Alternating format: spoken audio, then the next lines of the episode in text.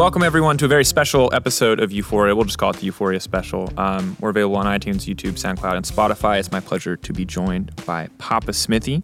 Now, before we start talking, I do want to clarify that we were recording this episode before week seven, day two. So, the all exciting or potentially disappointing uh, G2 versus Fnatic match has not been played, along with a number of others. So, if there are any strong statements that you're like, that's crazy, did you see the most recent game? Well, we haven't. So, take everything a little bit of a grain of salt here. But, Papa, it's really good to have you uh, in the LEC and also on Euphoria. How how was the first day? How's your experience been so far? I mean, firstly, it's it's my second Euphoria episode. I did that guest episode Yeah. with Froskurinn when she was still an LPL caster, um, Deficio when he was still around, and yourself, and a different location. So I feel like we've come a long way already, both when it comes to me getting to to Europe and getting to participate in the show yesterday. We've called you in one time as well. It's been an interesting couple of days, both on and off the set, but uh, it's been a lot of fun. And you guys have got something special over here. I'm sure you guys see, you know, lots of great luminaries and Montecristo talking about how the LEC is the best show in esports at the moment, and you guys are doing something really cool here. And uh, now the Euphoria is actually brought in house, so it's uh, it's a comfortable, easy walk down from the stage. Very true. Yeah, driving to the studio was a little bit difficult. I'm glad we've we've made the upgrade. to Good, bring good it all kebab in. place near there, though. Very good kebab place. Definitely underrated. I think overall. An underrated part of coming to the LEC is the fact that the doner kebabs here are just unbelievable. So It's the number one. atten- If you're thinking about whether or not to buy a ticket to Worlds, It's right Papa's- after Sick League of Legends. Sick League of Legends, Doner Kebab. That's all that matters, especially in Germany. Um, I mean, this is like a whirlwind trip for you. This is like one week in, out, back to LCK. Um, one of the questions that we had is like, is there any difference in terms of how you prep for LEC versus how you prep for LCK when you're under this kind of tight time frame? I know you have been watching a decent number of kind of the highlight games via your VOD reviews. Is there anything special you do to kind of take in as much information as possible in such a short period of time? You're right in that it's super different um, between the two because when I'm ca- prepping for LCK, because I've kind of, and it sounds very like over the top, but I kind of lived the LCK in terms of like watching all the games back when I was a fan into kind of narrating or casting them um, as a caster. And we don't have kind of story meetings or direction. So a lot of the direction for where the, the show goes is my own. So I already feel like each day it's very easy to be, okay what's the match day today okay where am i going to take this like it's very kind of solo driven rather than kind of the team approach that happens over here but even just the specifics of coming into an already established show and not wanting to derail it in any way like i don't want to come in and just make everything about what i know about the lck and kind of make every conversation a right turn because you guys have been building great stories and narratives over a very long period of time and the lucky thing is that because I'm a bit of a night owl, these days, I actually watch pretty much all of the LEC. Um, it's different. Like people always ask about kind of broadcasts you're involved in and broadcasts you watch, and you watch very differently when you know you're not on that show. You don't necessarily watch with the idea of how would I have narrated this scene, how would I have pushed this forward, how would I have fit in there. So it is different. Like you are definitely um, on a back seat compared to actually being involved in it. But the fans were really kind of loud about wanting me to come on this show. So that puts extra pressure on because you want to come in and put in a great product and also contribute to a small part to what is a large, kind of long season. Like this is only two match days of many. So I just came in looking at it very seriously and wanting to be able to contribute and making sure I had breadth, not just depth. Because I can talk about the game forever.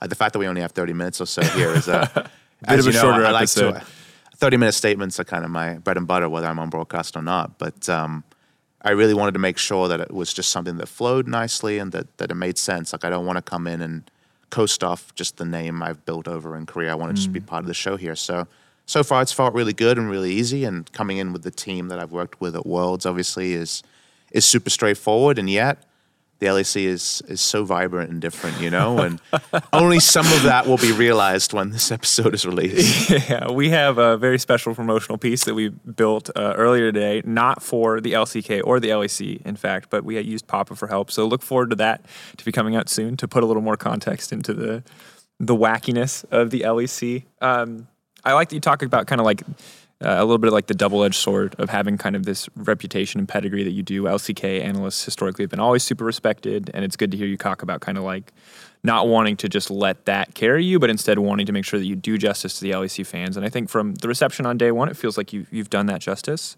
But I'd love to hear um, expectations versus reality from like a gameplay standpoint coming Mm-hmm. over. Because you talked about watching from obviously a much maybe a much less critical much more backseat kind of lens when you're watching casually at home. How has it, um, any impressions of any teams or or players kind of changed drastically now that you've been here on the ground watching them uh, in person? Now we, we are coming off one match day where it was kind of a weird and wonderful bucket of games. I, I got. mean I went 0 for 5 on predictions so yeah You I think- did. I mean, to be honest, five out of five. Sometimes you're just like, well, a lot of those were favorites. Zero out of five is almost like the wombo combo, where you're like, how how could anyone ever the- get zero out of five? Spider-Man movie Like you have Rahman, who's like, let's say taking an alternative point of view on predicting, yeah alternative And facts you is the Ramah approach and you definitely schooled him this week. I'm the biggest inter in the You're LEC. a great golf player, you know, like For sure, the scored. lowest score humanly possible, folks. We changed the rules, and I'm just the only one playing the new game. If I was going to introduce you to someone, I'd say Drakos below par. I think that's a compliment, right? Right? You just well played on the golf analogy. I, I have to take that one on the chin. I don't really have a leg to stand. I just hope for five out of five today. Uh, if you're on Team Drakos right But now, um, yeah, it, it was a very different style of games. Um, for example, I wanted to really kind of talk about how G2 kind of plays the game. And obviously, when the Garen game came in, they got walloped. It was much more difficult to talk about how they're doing stuff away from what the enemy is doing. The enemy will get a successful gank, but the other two lanes are where they're really generating leads. Like that didn't really apply there. Um, Fnatic Schalke, I think we got a pretty good. Im- I got a pretty good examination of kind of Fnatic with Rekkles off the hard carry because I feel like every time I've carried, I've uh, cast him. Sorry, it was you know we go back in the years. It was very much the Rekkles show into kind of Rekkles and Caps vying for MVPs back at a tournament like MSI last year, and now it is very much you know the karma is is priority, but not necessarily that going to be a hard carry champion, right? It's not the DPM outside of lane that we're talking about there, and I think Fnatic kind of dispatched Schalke in pretty straightforward fashion. I think they were really happy with their draft and executed it well. It was definitely the the, the Uber Shield comp with the Ivern. It was- I don't was- get much Korean Ivern, right? Yeah, Because Ivern has always been a pick. I think Trick played it a couple of times when he was still in the LCK last year. Ah, Peanut yes. played the most famous Ivern game of all time. Where he clearly had just picked it up the day before. This was at um, Brazil, Yeah. uh, MSI 2017, and uh, was trying to contest camps right next to an enemy as Ivern, which, as we know, doesn't work. However, super great. was able to happen from Broxah when the Aatrox at level one was zoning away two Super good. people. So Yeah. that was the improved version. Maybe Peanut will take some notes from that. But uh, I mean, the LEC expectations versus reality. I think the expectations part is the part I always listen to when I watch Euphoria, when I watch Mm-hmm. the cast, or even when I talk to players. I I talked to Broxah and, and as they stepped off yesterday, and they're all still struggling with expectations. And by that, I mean the high expectations of G2 winning MSI. And now everyone's looking to Europe, including myself, being like, okay, what do the best in the business? What are they going to do? And sometimes that's just G2. Fnatic and G2 were vying just before Rift Rivals came out. Now it's a bit more open, and G2 are coming off a game with the Garen loss, and now potentially like this could be a zero two week for G two, and then narratives will shift very quickly. So at the end of the day, G two have led the meta at many times in the history, all the way back to season one uh, beta when. Um, taking AD carries out of the mid lane and putting them bot lane with a support was an EU initiative that NA conformed to before we had quite the same global competition we do now. And now zooming forward all the way to 2019, because G2 are the reigning champions. Every analyst around the world, whether they're English speaking or not, are watching G2, seeing where the meta is going, and watching more and more LEC. So that mantle of favorites or top favorites, even for a team like G2 and for Fnatic, like top two, top three, top four for world competition, not just LEC. You can see it's it's really weighing on people because they don't just have the five year odyssey of Korea always wins and Korean players kind of taking that to be a normal thing. It's that moment where the fan base, the players, the casters are all still a little bit shell shocked, worried that those super high expectations will be completely undone, like the ribbon will be ripped off if Worlds doesn't go to plan. But I think you just have to wear it, Drakos and players out there. You need to wear it and say, you got to walk tall. You guys are the reigning MSI champions. And there's a lot to like about the LEC right now, even if like specific regional rankings are pretty hazy. Yeah, I I think for for me, and I think you see it normally in in the eyes of players. Let's Fnatic's a good example. TSM's a good example. Orgs that already kind of have a pedigree domestically. There's already a ton of pressure, and you see it when the players come on the show and they talk about like, yes, Fnatic fan base is great, but also it's like it's a lot, Mm-hmm. especially as a young player. You got like a guy like Nemesis who was the sole center of attention yesterday, Yep. and obviously Fnatic fans are, are pretty high on him now. But at the start, it was was a little rough. He wasn't was re- Caps. replacing caps, right? And that's those are hard shoes to fill. And as you mentioned, the pressure only grows as international success comes through. But you talk a little bit about regional rankings being hazy. Obviously, um, LCK and LEC. There's plenty of hyperbolic statements going around. Uh, I've made more than a few myself, um, and I'm, I'm curious. Is there anything that you see there that feels really concrete that, that you can really put your finger on when it comes to analyzing how each of these regions are going to do moving into international competition? Is there any one or anything that you have your eyes on? Because for me, obviously, we, we talk a lot about BG2, but the rest of the LEC feels uh, un- unclear. And I think for me as a whole, I don't really know what to expect from the LCK because so many people are just pointing at they're still playing, uh, you know, arguably a slower style than we see from G2, and a lot of people are quick to call that call that wrong. I think there's some smoke and mirrors that muddy the waters on what should be a pretty clear cut debate. Because if you ask me on a very simple level, like look at how G2 play, look at how, you know, some of the slower teams in the LCK, which still has a pretty slow vibe, still is kind of scaling up. We're back to 35, 40, 45 minute games recently. Um, which playstyle do you think makes sense in the 2019 meta? And I touched on this on PGL yesterday.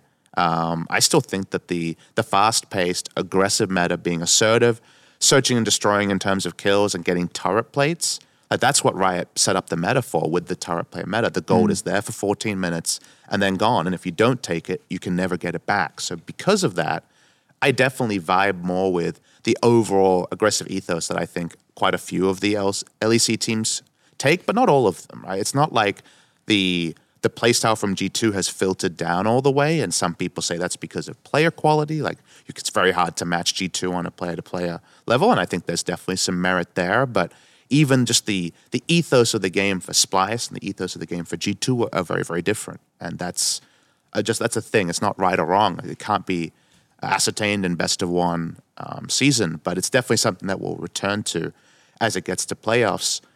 The reason why I mentioned Smoke and Mirrors, though, is Rift Rivals Asia was so interesting from the LCK side because they came in with an assignment, just like a team comes in if they're facing G2 of these teams play one combined kill per minute. Someone's dying on either the friendly team or the enemy team every minute. So a lot more high bloody action compared to 0.7, 0.6 slower games mm. that we see over in the LEC. And Splyce is usually in that archetype as well. And so you thought there would be kind of a culture shock, right, when it comes to Rift Rivals and those two teams battling when the LPL and the LCK faced. Instead, the LCK played a lot faster, played up a lot more, were willing to contest objectives and get aggressive, and actually found ways to unsettle the LPL in that way. So they they challenged kind of the the bucket they'd been placed in that, that I'd placed them in because just a week earlier they had been playing that slow building style that feels like a shout out to 2017 rather than the smartest choice in this current meta. And yet we see that they win the tournament, which is a big um, confidence boost. Like it meant a lot, a lot of regional pride, obviously, in the Yeah. Asia Rift rivals. And we thought, okay, can't go able to get back to the LCK. And then we were slow and scaling again. So what does that all mean? Is is a really hard thing to tell. Like who's really good right now and who's not so good when it comes to the contending teams, you know, the, the top five or so that you start to audition for worlds. I think in every region, your certainties are very limited. Like I, I find it very hard to pick three teams that for sure will make worlds. Like it seems inevitable that G2 will be a top three team. One or two is kind of where you would put them, right? Um, if you look over to the LCK, SKT have finally kind of cemented that they're going to be around the conversation. So circuit points or first place is very likely. But even then, just because they went on a losing streak and a win streak, you're like, does that mean a losing streak will follow? Like it's hard to know. Like my expectation is that SKT will keep winning, but every other team in the LCK almost apart from the bottom 3 is a contender for worlds and right now I don't have a great answer for you on that. I mean North America you got Team Liquid and then the pack, right? Cloud9 probably going to get there. TSM not in great form. A lot of other kind of newer orgs pushing up the spots. this world is really, really open. And I think it plays into the previous point about kind of Europe having to come in as favorites in some ways, especially G2, should they make it to the tournament. If the favorites are doubting themselves and the contenders like, of the 24 teams, you're plugging in like three, there's so much still to be written in limited regular season playoff games. And it's going to be so interesting to watch the best of five phase because that's where I think when it comes to specifically Europe, like you have to look at Origin and think that should they make playoffs, they're a great prep team. They should get there. You have to look at Splyce and say they've got a very stable style. Maybe it's not. Maybe it'll get blown out by an aggressive game or two, but does it get blown out in the best of five? Maybe not. So it's a really weird time now. It's kind of eerie, but it's exciting because there's no match days you can look at and say, I think I know how all these games will play and who will win. Like that doesn't exist in kind of any region right now. And that should mean watch more League of Legends. I mean, for me, I love it because I like that you talk about that uncertainty, and I think that we see the the parallels between both SKT and G two in that capacity. Where for for SKT, they've opted to play slower upon returning to the domestic league for whatever reason, right? And we probably don't have all the information there. And for mm-hmm. G2, obviously, they're so far ahead of the pack, it feels like sometimes uh, that, I mean, they get to play things like Garen that we saw yesterday, uh, and they get to mess around. And it's, it's hard to know what their ceiling looks like. And I feel like it's hard to also know what the, the potential list of styles that SKT can bust and out. even approaching them, I bet, as a casting team might be hard. You know? I'm not even talking about like will they pick Garen today yeah, stuff, sure. but all right, so it's X team versus G2, and G2 is like looking like this like world beater. How do we even approach a game like that? And I have experience because we've had teams like that in Korea over my time there. The, probably the biggest example was SKT in summer of 2015, where they went 17 and one. They were undefeated for most of the season and they just they had everything. They had Marin in the top lane as a top lane carry. They had great comms. They had great teleports. Like they had kind of everything you needed to be a great team alongside the star power, and it became almost auditioning the other nine teams to try to contend. And you would watch other teams and be like, no, no, they can do it. They could challenge them. 2-0 comes through, and you're like. Oh boy, you know, like what do we say this week? And I think you just you have to slide around a lot of thoughts and kind of make it about all right, let's really understand all of what G2 is, not just the pop off players, not just the fact they have the mechanical skill. And also, as you guys do a great job of on all your different shows and uh, Ready Check, I highlight what it is they do and how it is they do it, and then look at the teams that are doing the right thing and try and work out how that would overlap. And yes, it may end up being a one sided game, but if you're kind of setting your expectations, like what is the expectation of a sixth place team against G2? Is it challenging them in the early game? Is it coming up with good fundamentals that maybe would be enough to take them over another team around? Like everyone's in a different scenario, right? Like EXO doesn't need to beat G2 in order to make it to playoffs, and their goal isn't to beat G2 and be the entire champion. Probably in terms of realistic goal setting, everyone wants to be champion, but usually you kind of pigeonhole yourself in the right kind of area. Mm. And there's ways they can satisfy that goal and still lose to G2 and still come away being like, all right, well, we still were able to hit our checklist and do a lot of good stuff here that will beat other teams. So it's weird because ideally you just have, you know, contender, contender, let's see who wins by better play. But sometimes it has to be more fuzzy because sometimes teams are just too damn good, Drakos. It's and I, yet they might go zero two this week. And they might go zero two this week. Yeah. And I think that we're I think that you talk a lot about kind of the LCK history with this, and I think the thing that is is fortunate for us as a broadcast team, because you're right, uh, sometimes it's a struggle to figure out how to approach G two, and I'm glad I think I'm hoping that people have been enjoying how we highlight how good they are. Shout out to Vedius for uh, for his telestrator mm. yesterday, mm. or what will now have been Friday when this releases. Um, but the, the nice thing that we have is that the style that they play, because it is so explosive, easy on the eye, right? It's very easy on yeah. the eye. So at least when G two are winning, uh, it looks you know very pretty from like from the simplest mechanical level, which I think is is is super important, right? Uh, maybe it lacks a little bit of the kind of the grandeur of the the peak SKT chess game style, right? In terms of if you're a true macro aficionado, don't get me wrong, G2 have fantastic macro. I'm not trying to say that, but obviously they take a lot more risks and it's a lot less of a uh, clean game. But I'm scared that people lose something in how kind of much flashing explosions and kills and stuff happen on the screen. It's very easy to look at that and think, oh, it's lost all the the macro and like it's lost all of the thought oh, and they're sure. just flexing like because of course you're going to be drawn to wow, kill here and a kill there, and how'd they do this?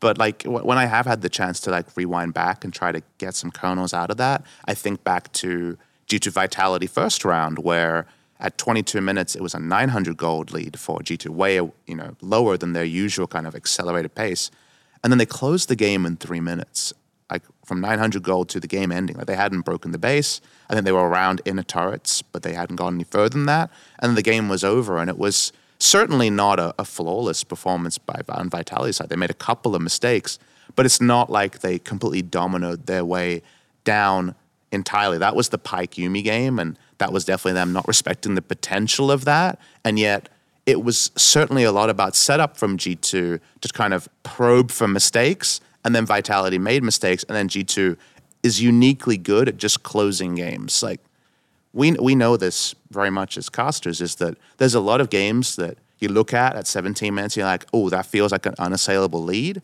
And some teams take 15 minutes to close the game from there, getting two barons, et cetera, et cetera. And some teams like G2 take way less to close the games from there. And I think it's examination of that and how they reproduce that again and again. It's not opponent level, it's G2's level that actually pulls those moments off. And I think closer examination is kind of required to work out what can be learned on even even a global context to really try to apply that to more teams. Because if G2 can do it so effortlessly, with enough work, other teams can do it too. I think that, and I think that's uh, has to be on the mind of many other teams. And I think that there's there's like two two difficult things to approach with this, and one is how do you get in that mindset where you're like, we G two can do this, we can do this. They're not superheroes. And then the other thing that I see very frequently here when you talk about G two is like, these are five of the best players in their role, and this is not realistic for us. We need to try something different. And I think that's like very hard for teams, and I think a very difficult place to put yourself in where you're kind of making them out to be superhuman. It's something we've seen in the past with teams that are as, as fantastic as G2 or the earlier SKT, where people just make them out to be more than life, where you talk about laning against Faker and you always assume that he knows something that you don't. And that even if he's misplaying, you assume that he's doing it for some information that you don't know if it's there. And I think it's a it's a difficult spot to be in when it comes to contesting G2, when it comes to matching that kind of pace of the game that they do uh, do show so uh, consistently. And to your last point, like I definitely think there's some of the realities there, and that I think no team can just copy the 25 minutes of G2 and find the same results because of player synergy, player talent, etc. But there are some teams that have very mechanically skilled players, like I think of say a Damwon Gaming, especially in spring season when their macro side wasn't there, where they could have the same pop off kind of early to mid game phase, but then they wouldn't be able to close out the game. So they could examine how G2 played out specifically the mid game to late game, that closeout that I'm kind of alluding to with that Vitality series in the first round robin, and say, okay, these are things that we wouldn't do natively. What is there to learn from this? There are other teams that could examine their early game phase and work out, okay, yes, we can't play all of those champions, but they can basically kind of thrift shop a new champion to mm. replace any of the bans we put out there and still get this priority, still get this early game set up what how are they getting it what are they doing with it and how does what our strengths have intersect with that to find a way to at least curb some power from it because it shouldn't be as simple as g2 gets two lanes you get one lane or g2 gets three yeah. lanes and you get zero lanes. So definitely easier said than done. I just disagree with the idea of like no those are the superheroes over there. Yeah. I'm going to try and like use my like inferior tools to be relevant because it's kind of the same mindset that the players had of, well, I mean, World's Quarters is the most we could ever get. The Koreans Koreans just, are way too good. Uh, way no above us in yeah. all single ways. And and yes, there was a lot of Korea Korea finals, and yes, Korea was really good at the vision meta. But by the tail end of it, Korean teams were taking losses in best of fives. Like it wasn't just a whitewash yeah. like it was many, many years ago. Yeah, and I think for me, from an LEC perspective, I obviously hope that the every team can glean as much information from G2 as, as, possible to help them. And I always think that there is also this point where you do have to look at your tools and say, realistically, what is the most we can achieve? And sometimes when it comes to playoff races, you have to go, hey, would love to play that style, but we need wins right now. We're going to play the thing that works for us. And that's why the playoff race is so fun. Like, let's open it up to kind of the other teams around Europe. We've got XL as a team I've talked about a lot in the broadcast here, where I, they really caught my eye last week with set a plan, mark, execute kind of style. It works mm. in FPS games. It works in kind of drafting and playing out games as well. Like it was it was clean and it was ordered. And I love to see new teams that come together reach a phase. And remember, the, the Mickey version of this team is what like they, he didn't play week one. And we're No, week it's seven super, now, so super young. Yeah. six weeks old right now. And um, And not even that. I mean, we did also have the Ji Harden and the Kasing. I mean, Yeah. like this team has. This is the first time we've really seen this team come together, and it has been. they're like working towards 10 best of ones together kind Yeah. of feels like at this point and the fact that they by kind of the 7 8 point were reaching the ordered phase where from the draft you knew what they wanted to do their execution supported that and then yesterday we got the super plays from Mickey like that's a team that's showing that yes they're they're down the bottom in terms of results but if it was in a vacuum like if we were playing a tournament that started today Excel would be relevant rather than being kind of like really on the outside, having to have mm. every result go their way. And that's such a fun thing to track as a caster. Like, I love those stories in my league just as much as international contenders because, you know, sports is about starting somewhere, banding together, increasing your resources, and going for, you know, growing towards contending, growing towards being contender. If we just look at the top, we miss all the excitement of Excel starting to move up. but That could be abated today. They could definitely lose, but they have a winnable game today. It's Vitality, I think, today. So that's going to be really interesting given that Vitality is starting to come back. You have Vitality, who's definitely had a slump year, all things considered, finally starting to find some momentum there as well. And I've actually always been a big fan of leagues. I know tournaments are the things that really stick out. easily stick out because everyone started at the same footing and then three days later there's a champion. But I just always love the fact that in a league, you're either moving up or down. Very rarely you staying exactly at the same spot. If you go 1 1 every week, I guess you're around the middle. But in general, you're always trending up and down. And the whys of the meta, like League of Legends can't be a solved game. That's like one of the sexiest things about it is that it, it can never be solved. There always is going to be a push forward by Riot in terms of the meta changing. And also when we've had kind of, we had a couple of quirks in Korea in the past where we had the same patch for like four weeks, which is like a Yeah. lot longer than the usual cadence. By the fourth week, the stuff that seemed super broken in week one had found its natural counters, like in some other kind of RTS games in the past. I mean, and I think back to the very early days of Korea. I believe it was season three. You talk about the sixth man and like the art of like building a slow push and the eventual evolution of the meta. Not even because of significant patch changes. Was hey, why don't we just dive the guy who's freezing the wave? Why don't we just kill Funny enough, that was a? China thing. That actually was Weixiao on, on WE who really pioneered the slow push and using Ezreal ults back when I did full damage to monsters.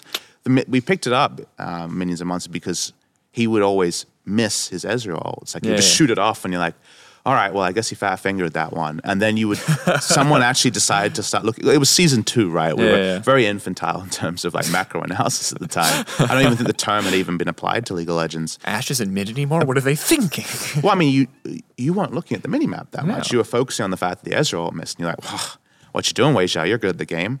But then you know, some it took a couple of people looking at the minimap and that wait, like now the mini wave has been like entirely cleared out and Yeah. it's starting to slowly push, or it's grouping up and fast pushing. That idea was so different because you're not doing any damage with an AOE ability to the champions. What if you guys fought now? Well, you can hang back, you can play around minion pressure. It's something that's grown into the game um, that Korea went on to perfect over time. And in 2019, some some teams are good at it, some teams not so good. Sometimes we just go straight down the mid lane and honorably battle. We've had games like that where I cast it just that way. If you're gonna, you know, if you're gonna play the ARAM, stick Commit. with ARAM. That's the rule, folks. You're going to commit to the ARAM, commit to the ARAM. Um, we're running out of time here before we actually have to Got go some questions? do Saturday show. We have so many questions. Let's let's start with um, some of my personal favorites. Uh, Kieran, owner of Excel, Kieran Holmes Darby wants to know: Is Excel your favorite team, and would you wear the Union Jack waistcoat on stream today? I don't have a favorite LEC team. Um, I think I've been talking about Excel a lot, so it makes sense that he wants me to lean in there. The other issue is that I I'm definitely at my core Australian and not British. So even though I have both passports, like I've kind of chosen a side. You have to. So uh, you know what? Shout out to you guys. You're doing something good out there, and I like the way you're going. But no Union Jack for me right now. All right, who's going to win LCK? Looks super close right now. A lot of good teams. Any? You said earlier SKT. Do you have any secret dark horses you want to share now? I mean, the reasoned answer with how they're playing is SKT. Um, it is overinflated by the win streak that they're on. Um, I think there are a couple of teams that could potentially upset them. I think Damwon Gaming on their day has shown they have pretty high highs. I think everyone else is so up and down that best of fives is going to be so tricky to that. SKT didn't even drop a game in, in Yeah. two best of fives in spring, so I think SKT is the easy answer, but I just want a competitive final because the 3-0 over Griffin was very disappointing. Yeah, that one still haunts yeah. me. Oh God, I hope so too. Uh, Wise Penguin. If I'm not saying your name, it's because I'm trying to read these quickly. Uh, at JPYZ says, if you had to pick a champion for the cover of a League of Legends themed cereal box, what champion would you pitch? Pick, pick. A cereal box champ, maybe Lulu? Lulu. Yeah. This is happy. It's child. You're thinking like some Lucky Charms Yeah. style, whimsical. Yeah. Right. Um, someone wants to know: Is Kayle viable? I know she's got a rework coming um, An that they're playing with. I think viable for solo queue, definitely. I think the champion, like, if you can just get away with an uninteractive laning phase, which you often can in solo queue more than pro play, um, I think definitely for solo queue. I think for pro play, the ramp up time is too long for a payoff that actually doesn't always pay off that much. Like the true hmm. damage AoE on paper sounds so good, but a lot of team fighting champions never really hit their straps and to need level 16 to get the most of it, like I think it's too tricky to pull off. Hmm. Final question from G2 Esports: What did you think of their draft? Oh, you mean the draft Yeah, yesterday? yesterday. I was awful. It was a Garen draft. It was a terrible draft. It was Garen into Karma. What are you doing, GrabbZ? Like I don't know what was happening there. I don't think he's always in control of the ship when the when the Garen gets locked in. Look, I also had been tweeting about Garen for a while, so in the end, the the momentum took them in a, in a dark direction in terms of smarts, but uh, it was fun. It was fun. Can't Perfect. complain with fun, right? All right. Thank you so much for this kind of abridged uh, 30 minute episode of Euphoria. Pleasure. Always good to have your thoughts kind of on, on League as a whole. It's a beautiful game, folks. I hope you've enjoyed this last weekend. We'll be have, coming out on Monday, so you will have enjoyed the Fnatic G2 game. I hope for our sakes, as we will be casting alongside Vedius, and also for your sakes, that it was a total banger. But otherwise, the regular weekly episode of Euphoria will be out on Wednesday, this time featuring Splyce. We can talk about where they sit. Maybe it'll be an 0-2 week for them too. We're gonna have to have to find out. We're gonna see. Anyway, we'll see you next time.